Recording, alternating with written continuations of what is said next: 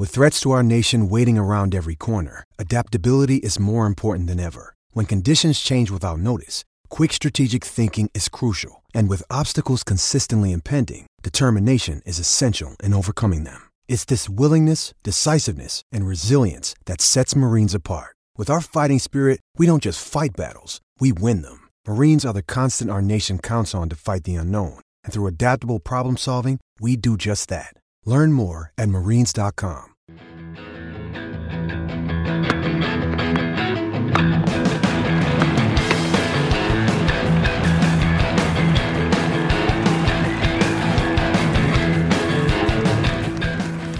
You're listening to the Tennis.com podcast. And here's your host, Ed McGrogan. Hi, everyone. Welcome back to the Tennis.com podcast. This is Ed McGrogan with Steve Tignor. Uh, we thought this was a good time to hop back on the uh, the audio trail here. Uh, we have one week of the French Open is in the books.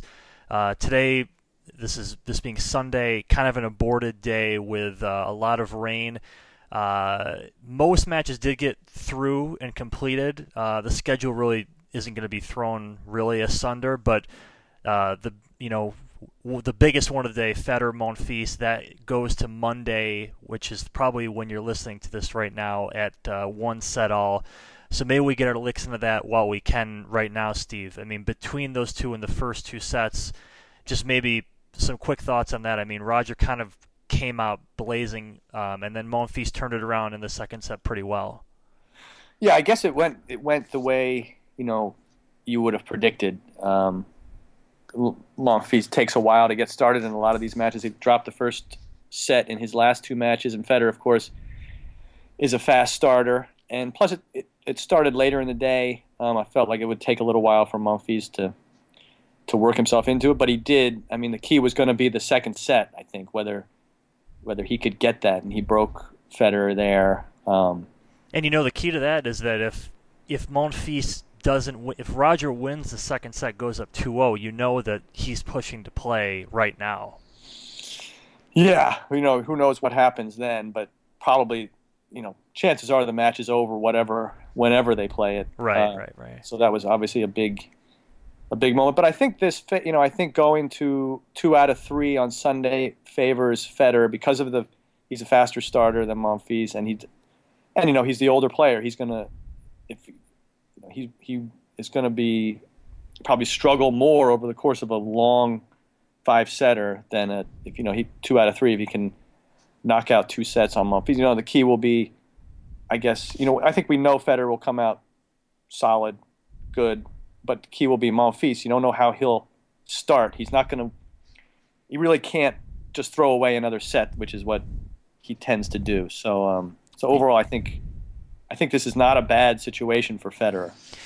Yeah, you really can't predict anything. Obviously, when it comes to Monfils, I mean, just getting to just getting to this round. In fact, you know, from the precarious spot that he was in um, against Cuevas in the last round, down double break in the fourth and two and two sets to one. You know, that's in a way that's typical Monfils. You know, honestly, and it was you know I think typical Tsonga too in a way before this match, you know, Tsonga he beats Thomas Berdych, which is a great win for him. Tsonga I was not really expecting much out of at this tournament. I thought he was, you know, sort of the least imposing 14 seed that you could have considering the year he's had. But um, and he goes up two sets in a break and serves for it, and he gets broken and loses that third set tiebreaker to the you know absolute dismay of the crowd who wants to see him win and Monfils and Federer play. Um, I'm almost shocked that he didn't go ahead and just blow the whole match from that point because Berdych goes on and uh, and goes up, I believe, an early break in the fourth, and then Tsonga really just flips it completely around. This is this was a pretty disappointing per play from Berdych. You know, aside from keeping the match going four sets, this is a and really considering his year and what we've kind of been, you know, positioning Berdych's, you know, maybe the, maybe Danny Vallverdu and, and his renewed sort of push gets him closer to where he wants to be, but kind of a disappointing French Open for Thomas Berdych, I would say. Yeah, I would, you know, I guess you could figure that if Jo is going to win this match, it's going to be here, and you figure he's going to be lifted by the crowd. I was surprised that Berdych didn't. He did manage to start to fight back, but then he you know he completely collapsed from three one up in the fourth. You know it was a surprising match all around, but but I feel like Berdych didn't really dig into this match. I feel, I feel like he was affected by the by the situation in the crowd and the whole you know the sort of whole atmosphere going against him in general. It was it didn't seem like he fought that very well or even really attempted to fight that. I was thinking about the match that he played against Fabio Fognini in Rome uh, a few weeks ago. He won that, but he also seemed to be sort of affected by the by the crowd going for Fognini. Uh, he didn't. I don't feel like he fought those situations particularly well. Um, it almost seemed like he felt like like this was destined to go to this match was destined to go to Tsonga. As far as Tsonga goes, you know he's been sort of, he's been overshadowed a lot by Monfils in this tournament, but he's suddenly now he looks like a guy who could who could make the final. Of course, the moment you say that, it's not going to happen. But but um, he was two and seven for career against Berdych. He beats him. He's one and four against his next opponent, Nishikori. But but you know that doesn't mean a lot if they go out on Chatrier. That you know I think that match right. evened up. Yeah, and, and I think you know your point about Tsonga is particularly apt because you know not that uh, not that Berdych's loss really changed the complexion of the bottom half of the straw by any significant amount, but it's it's just worth remembering and, and comparing really how top heavy you know this French Open has become with Djokovic, Rafa, Murray, David Ferrer on one side, and you know, not that Nishikori, Tsonga, Stan Wawrinka, or Gael or Federer are chopped liver by any means, but it it really does seem like such an, a big opportunity for another one of you know another one of these five players, all of which have their credentials, but but coming into the French Open, it's not like you would have said, "Oh, you know, I could definitely for sure see one of those guys going to the final." And um, and you know, it's going to be fascinating to see really who kind of seizes that, gets out of the section. You know, a lot of people have talked about Nishikori and really, you know, kind of building on what he accomplished last year. Um, you know, Stan has kind of a little bit been forgotten this year after, you know, really his breakout year last year. And of course, you know, the guys that you've just mentioned. It's it's a very fascinating bottom half of this men's draw. Yeah, I think that's actually the plus side. You know, we people complained about sorry about Nadal and Djokovic being in the same quarter, and that that obviously isn't what you would say is fair, but it does make the bottom half all of the matches throughout the whole bottom half interesting because you know every match takes on more significance because you know that person who can get through any match they have a decent shot of making the final. Yeah, and um, you know as we move to the top half here, I think when you look at these four matches, um, you know, Djokovic and Murray, I think, even though they're playing Frenchmen, you know, to me, these are just clear, clear cases of um, they're huge favorites in my mind. Neither has dropped a set. Um, Murray gets Chardy. Djokovic gets Gasquet. It's not like you're playing, you know, Monfils or Tsonga. You know, I, I think that I think that eventually, even if even if these guys I think maybe you know a set gets taken off of one of these two, um, you know, top seeds. But they've had such good form coming in this term. I don't think there's any reason to, to suspect these would be colossal upsets if any of these any of those came to pass. You know, the two very interesting matches are Sock and Rafa. And you know, speaking of someone who's been under the radar, is is Marin Cilic, who I um, was very surprised to see go to the fourth round. Um, I think, in fact, both of my French Open bust picks have made the second week, um, and I think I think both yours and Nina's yeah. were out a long time ago. So Cilic and Ivanovic is the other one, you know, going far here. Cilic gets Ferrer, um, and Sock and Rafa. Um, you know, as we've seen from what Sock has shown, um, you have to think, unless you know, you have to think unless Sock is really kind of cowed by the moment that he should give Rafa something to really, if you know, if if nothing else, a pretty good test before you know that likely matchup with Djokovic. Yeah, I think you know Sock Rafa match is probably the heaviest top spin match in the history of tennis. Right, if you go by the revolutions, they're number one and two on the tour. uh, as far as guys who can turn the ball over enough more times per shot. So, um, you know, it's going to be a lot of big hitting. Uh, I think Sock can win a set. You know, one one problem for him is going to be that his backhand is just not what his forehand and his rock, and it's going to be tough for him. He really relies on running around that forehand all the It- way. it's going to be it's going to be tested all all day for and sure. Nadal is just that's the worst guy you can. The lefty with that with his spin is is just that's not a good matchup for Sock. But I do expect him to to put you know to to make this match interesting. I don't think he's ready to beat Nadal at Roland Garros, but um, he's definitely shown he can he can hit with him. Um, but I guess when you look at Djokovic looking, you know, tentatively looking forward to Jo- Djokovic and Nadal, you'd have to say that Djokovic has, hasn't done anything wrong at all. He's been pretty much perfect, but at the same time, Nadal has closed the gap over the first week from where he was, and at least to me, what I thought of their form. He's closer, so you know he's making that quarterfinal look more interesting than it already was. yeah. when it started. Yeah. Yeah, I mean, I think a good way to put it is, you know, they're both peaking at, a, at pretty much the same time in a way, and and as we said going in this tournament, it's, you know, it is the reset button is hit when you go to best of five, and you know, Rafa Roland Garros, you know, that's what you get here. So, um, we'll see if it comes to pass. I'm pretty sure it will, and um, it'll be huge, uh, must-see television, of course. Um, we'll make our way to the women's side. Uh, we know one quarterfinal at this point. Ana Ivanovic, Elena Svitolina. Um, a interesting note that we just found out before this podcast is that Ivanovic is five and zero against Svitolina. Um, something that probably cannot be ignored. There uh, includes three wins last year, Indian Wells, also at Roland Garros and at Cincinnati. Um, Ivanovic, like I said, was someone who I thought would be out a long time ago. She even lost the first set of this tournament um, to, um, I believe it was Shvedova, and from that point on, is you know really obviously um, had hasn't had any problems. You know, kind of resuming. Uh, you know, really the play she had last year. It was it was a very encouraging year for Ivanovic. Um, she's obviously won here before.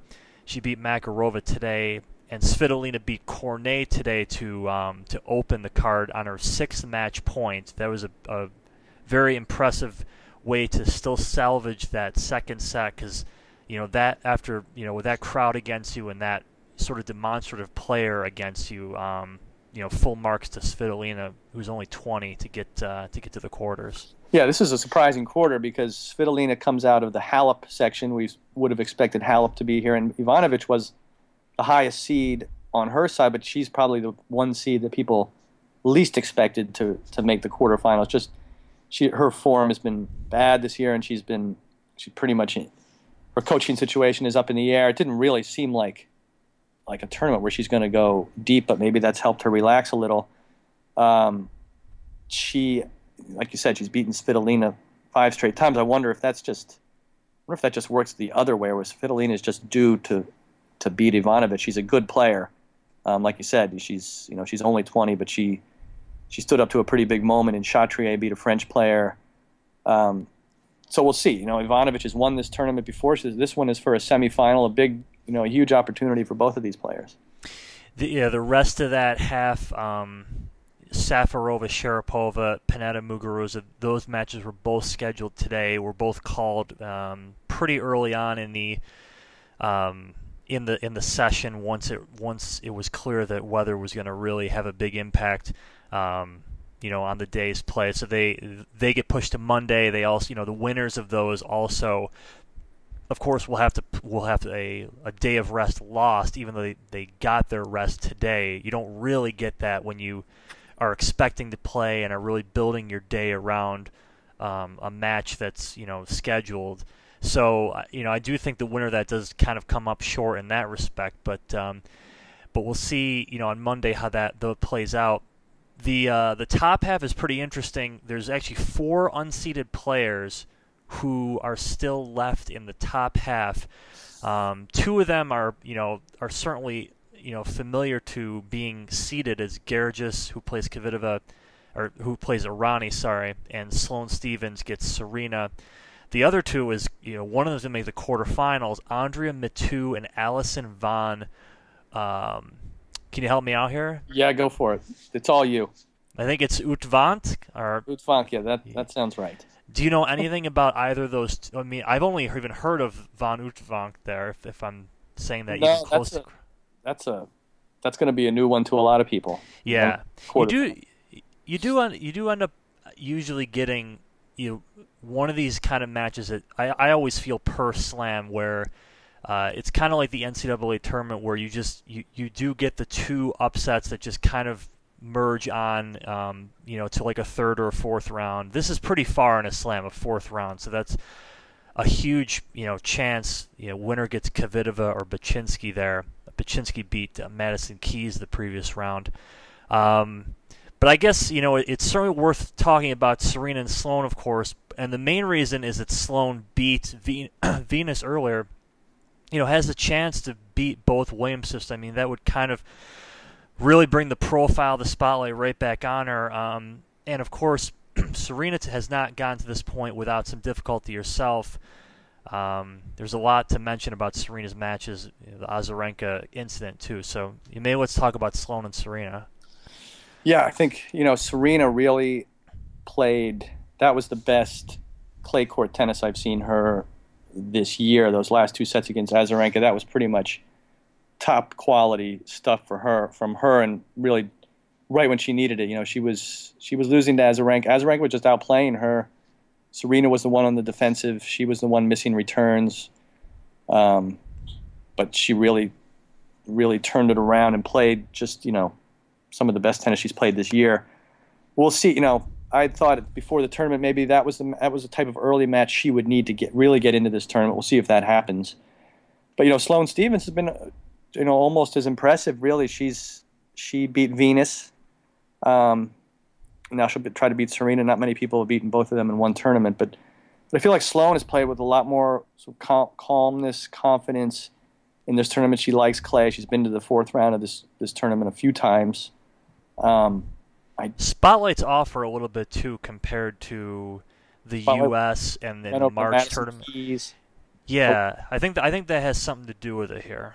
Yeah, she's Perhaps. the hype machine is down. She seems a little more, maybe, you know, maybe a little more relaxed or comfortable right now. We'll see. I mean, you know, it's up still up to Serena in this match. She's they they've had some good matches. Sort of, I think it'll be up to her.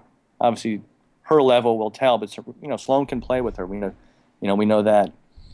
Yeah, and I, I think maybe thinking back to Azarenka too, um, it, uh, it it really does. You know, the one thing about taken away from that loss, just about her, is that it does seem like it's just going to be a matter of time before she does kind of get get back into the firmament of the top uh, echelon there. Um, it's been, and that's good to see because she was out for quite a you know quite a stretch last year, and you never you never really know how players come back from from an injury like that. And um, but I, I think that in spite of what has to be an extremely frustrating first half of of 2015 for Azarenka between you know, just two specific losses against Serena, but also a lot of other, you know, losses against tough players. You know, as she's said many times, she's not getting any favors with the draws because of where she's ranked. Um,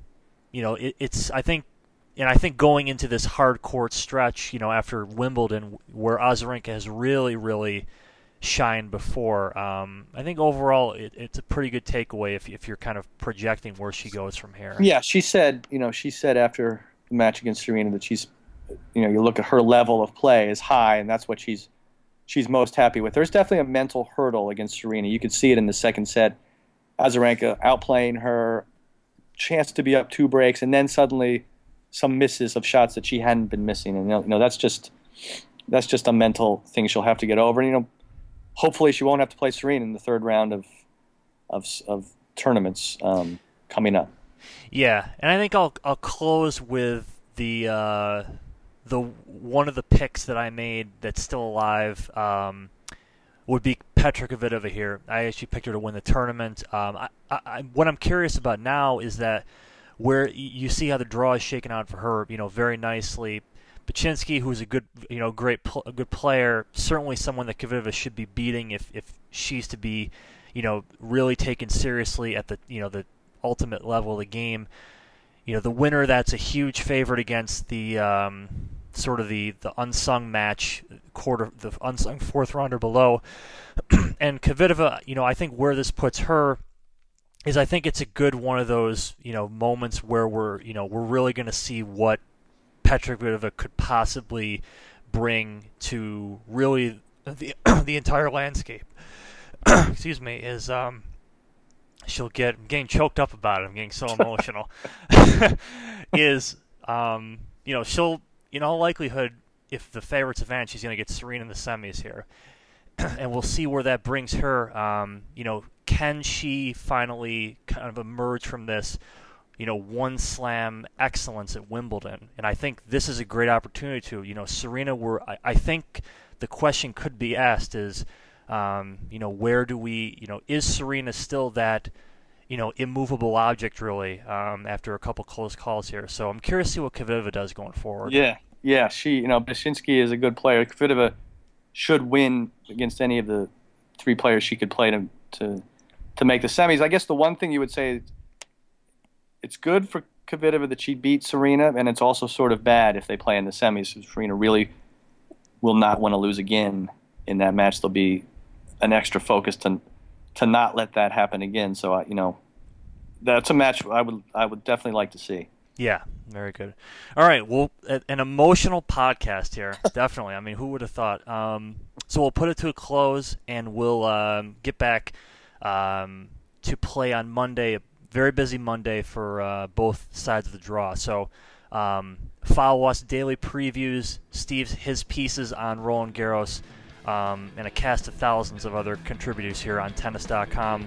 Uh, once again, thank you for listening. This is Ed McGrogan with Steve Tignor. You've been enjoying the Tennis.com podcast. For all the latest news and events, head over to Tennis.com.